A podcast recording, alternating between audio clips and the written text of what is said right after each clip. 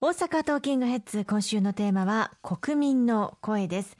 今日は100万人訪問調査運動のアンケート結果から今後どのような対策が行われていきそうかなどのお話を伺っています。引き続きよろしくお願いいたします。どうぞよろしくお願いいたします。さあ続いて中小企業支援策についてなんですが、はい、これに関してはどのような結果が出たんでしょうか？はい、中小企業と一口に言いましても、さまざまな業種あるいは経営形態等あります。しかしながら、まあ、国内企業の99%を超える中小企業、そして働かれている方々の7割以上が中小企業で働かれているという実態を踏まえると、まあ、地域経済の屋台骨でありますし、この中小企業が抱えている課題というものにしっかりと取り組んでいくとという必要があっ、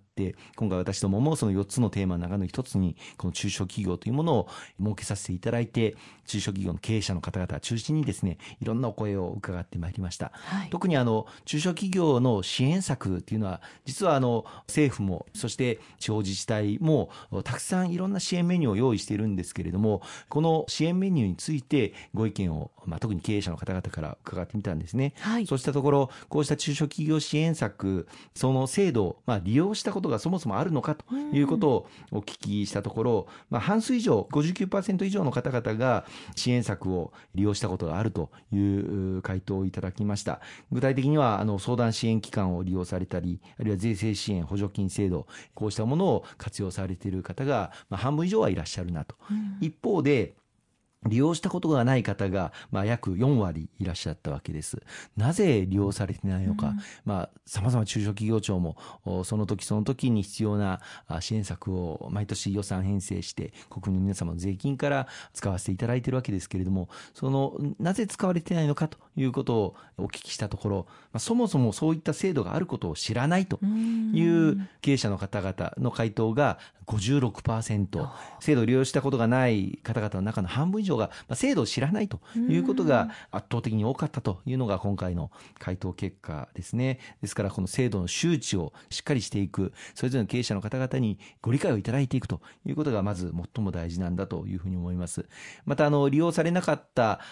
理由で他にあったのが制度の要件に当てはまらなかった、あるいは手続きが煩雑であるといったことから制度を利用したことがないといった課題も今回明らかになりました。さらにあの自由回答の中でいただいたお声には補助制度はあるんだけれども、ええ、毎年毎年その制度中身が変わってしまうと。その申請書類も毎年のように内容が変わる。提出書類もまあ煩雑であると、まあ、その手続きに関するお声が自由回答の中でも結構散見されましたのでこの点に関する対応というものもやはり政府としてあるいはそれぞれの地方自治体でも取り組んでいく必要があるんだろうなということが明らかになりましたね。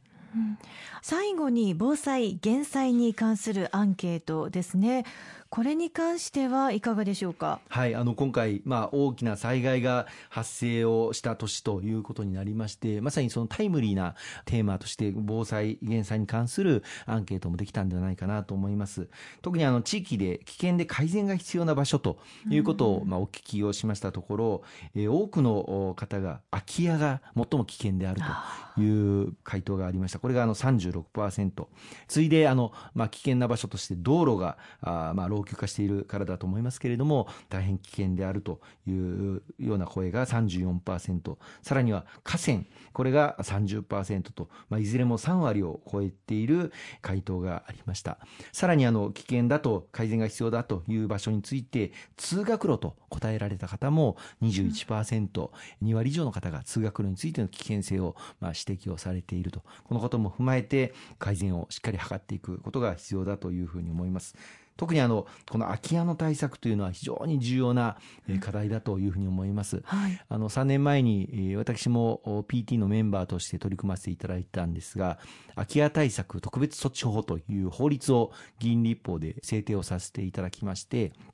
全国の自治体で今、空き家対策、あの、力を入れていただいています。まあ、老朽化して大変もう倒れかかっている危険な、えー、空き家、あるいは防犯所、地域の方々から不安視されているような空き家であったとしても、まあ、持ち主がわからない、所有者がわからない、権利関係が不明であるといったことから、行政が手出しをできない空き家っていうのが数多くあったんですね。で、これを行政として強制執行ができる制度と、特定空き家というふうに認定をすれば、行政が強制執行できるという制度あのその法律によって整備をさせていただいて今少しずつですけれどもこの空き家対策進んでいます。あの、まあ、除却をしていくというそういった老朽化した空き家に対しては除却をしていくということがもちろん求められるんですがそうじゃなくて活用することができる空き家もあります、うん。はい、地域のためにあるいは高齢者の施設子どもたちのための施設といった形でリフォームをするなりして新しい形で利活用できるそういった取り組みもさらに進めていくということが大事なんだろうなというふうに思いますね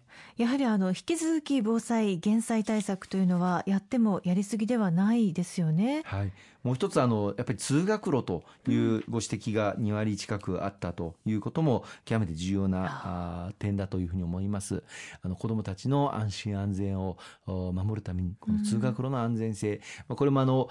以前京都の亀岡で通学中の子どもたちの列に、うん、車が突っ込んで多くの子どもたちが犠牲になったという事故が発生いたしましたけれども、それ以降、まあ、全国の通学路の安全対策というのは進めてきましたけれどもまだまだ不十分な点があるということが今回浮き彫りになったので、これもしっかり予算措置、あるいは制度面で手当をしていきたいと思いますね。今週もありがとうございました。